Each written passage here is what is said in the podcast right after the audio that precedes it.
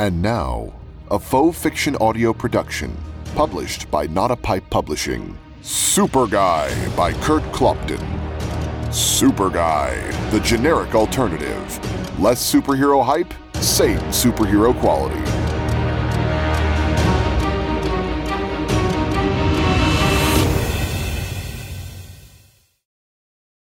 Chapter 10 Most everything physically about Raymond Joyce was small.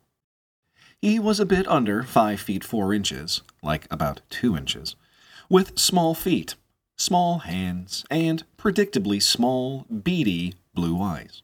Just about the only physically big thing about Mr. Joyce was his bright white hair.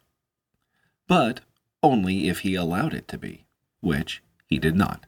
If he didn't keep it flattened down with a copious amount of gel, it would rise up out of control like it had a mind of its own, making it way too easy to compare him to Albert Einstein.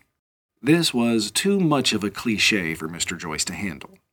Not to mention, Mr. Joyce was, in his own estimation, three to four times smarter than that wacky haired simpleton, but not in a good way. Mr. Joyce was the founder and CEO of Joyce Industries, a billion dollar conglomerate that had a piece of almost every type of business a person could think of, and even a few many people preferred to believe could not and did not exist. However, Mr. Joyce was not content with the large piece of the pie he had. He still wanted more, much more. Specifically, he wanted to rule the world. Another cliche, like the hair, but true. To that end, a couple years earlier, he had paid handsomely for a special dose of black market super serum. This serum was one of many that had been specifically designed to enhance the brain capacity and intelligence of the subject. However, since this particular focus of super serum production has such a delicate relationship to the brain, there is a much higher incidence of faulty serums. One correlation in the serums was the higher the level of the intelligence pushed for, the higher the chance of the serum being faulty. Mr. Joyce's particular serum possessed one of the highest intelligence quotients ever attempted in the lab, and, like many of the serums before it, this one had been detected as faulty and designated for destruction. Mr. Joyce paid a lot of people a lot of money to make sure that serum wasn't destroyed. Instead, it was delivered to him. It's not like Mr. Joyce was a mouth breathing knuckle dragger before the serum. He had already built his company into one of the largest and most wealthy organizations in the world, as well as building his own legend as an amazing corporate mogul.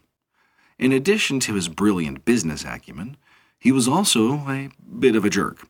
Mr. Joyce took great delight in squashing whoever or whatever he could during the average workday. But even with all his success, he really felt he could step it up to yet another level in both the evil and genius departments. He was close, he just needed that little extra boost. At the time, Mr. Joyce didn't feel like any kind of motivational book or online course was going to be enough to help him do it. They were littered with positive thinking, anyway. So he opted for the Brainiac Super Serum a little past its use by date. If it happens to curdle his brain a bit in the process, well, he figured it was worth it. With that step was born Gray Matter one of the most intelligent and ruthless supervillains ever to have existed. Not that anyone really knew he existed. Unlike many of the supervillains who ran amuck these days, Gray Matter wasn't flashy or bombastic. He didn't wear a costume, choosing instead to dress in a nice double breasted gray pinstripe suit with matching gray shoes, socks, shirt, and tie, and he didn't go on and on about how he was going to take over the world and force its inhabitants to fulfill his every whim, blah, blah, blah, blah, although that was the gist of his plan. Gray Matter chose to keep his schemes more secretive, slowly building up his business over the past couple of years in an effort to position himself well before putting his plan into action. And now it seemed the time had come to take some more decisive steps. ones that would inevitably attract attention and finally make his presence known, but that wouldn't matter, because it was almost certainly too late to stop him from achieving his ultimate goal of world domination. Well, maybe ultimate is too strong a word. Certainly, it was a goal, uh, and probably the biggie, or at least in the top three. But things had been a bit muddled lately by something else that had captured Grey Matter's attention. Alice. She was a waitress. Grey Matter thought she looked like Audrey Hepburn, playing a waitress. Or maybe some actress playing Audrey Hepburn playing a waitress in a made for TV movie.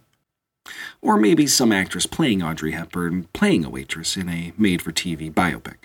He had many theories on waitresses, Audrey Hepburn, and method acting psychic channeling, but he generally kept them to himself, since he found most people couldn't follow his undeniably genius train of thought, and they tended to look at him funny.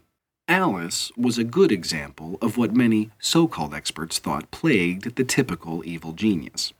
It wasn't because she was a woman, although there were a few proponents of that particular theory dubbed the Yoko syndrome theory. It was because she was a distraction. Some small element that didn't necessarily have anything to do with the grand scheme, but that the supervillain often let disrupt his or her efforts toward the greater goal, perhaps even purposefully on some level. In other words, somewhere deep down in the psyche, the evil genius knew that actually accomplishing the goal of taking over the world would eliminate their reason for being.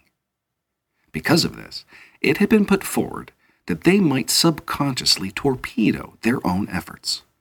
This theory was explored most successfully by Jonathan Kelp, PhD, in his book, What's That Shiny Thing? How the Black Bard Failed to Conquer the World, and in the equally successful sequel, Don't Worry World, There Are Lots of Shiny Things. Another closely related theory is that it's more about the plan for the supervillain than the end goal, more about the journey than the destination. They tend to create epic, overly complicated schemes that actually put the goal farther from reach and allow for plenty of opportunities for the good guys to foil them. Subconsciously, this is what they want, because whatever setbacks or opposition they have allow them to create other convoluted mini plans within the epic plan to counter any hero's attempts to stop them.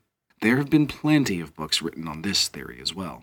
Most notably, Dr. Angela Larson's The Red Crossbow How the Evil Achilles Shot Himself in the Heel, and The Ass in Assumption Don't Start the Rube Gold Machine of Death, and just leave the room. In fact, the supervillain self help section in your typical bookstore or online retailer is huge, usually the second largest nonfiction one, next to the regular self help. There aren't nearly as many self help titles for superheroes, probably because they tend to win. Lots of self aggrandizing memoirs, though. Too many to count. Seriously, it's not like any of them overcame incredible challenges or prevailed over really difficult odds in childhood. They just stuck something shiny on the end of their finger. Grey Matter's personal torpedo, Alice, worked in a small diner across the street from his office, which was the penthouse floor of the tallest building in Milwaukee, and he tried to make the trip across the street at least once a day. When he couldn't make it, he often sent several employees to eat there, during which he insisted they subtly try to discover whether or not Alice liked him. They were to casually mention his name in her presence, see how she reacted, and report back. There usually wasn't much to report back since the employees had taken to being extremely subtle in their inquiries, if they inquired at all. It was generally deemed better to come back empty handed than to risk doing something wrong like Bob from accounting. He had managed to strike up a very engaging conversation with Alice one day and had foolishly gotten her number. Needless to say, he didn't make that call, or any other call, nor was he ever seen in the accounting department again. One of the rumors floating around Joyce Industries had Bob being transferred to the Murmansk branch and being killed in a glacier collapse shortly thereafter. That's one of the more optimistic rumors. Very optimistic considering the truth. At the moment, Gray Matter was seated at his huge mahogany desk inside his cavernous penthouse office. The size of the office and its furnishings were interesting choices by Gray Matter, since they seemed to accent his diminutive size even more, but he considered it a challenge, a reminder of what he was up against. Others might say this was just another example of how supervillains get sidetracked with meaningless trivialities. Gray matter would no doubt dispute that assertion and would try to have those said others eliminated in devious and overly complicated ways that undoubtedly had to be completed before the next phase of his plan could continue. Irony schmirony. There was a knock at the door, and Gray Matter's chief assistant entered, walked the rather long distance over to the desk, and stood waiting. What is it, Alex? asked Gray Matter, without looking up from the papers he studied. Sir, the mayor's press conference will be starting in less than an hour. We need to notify our operative whether or not to proceed.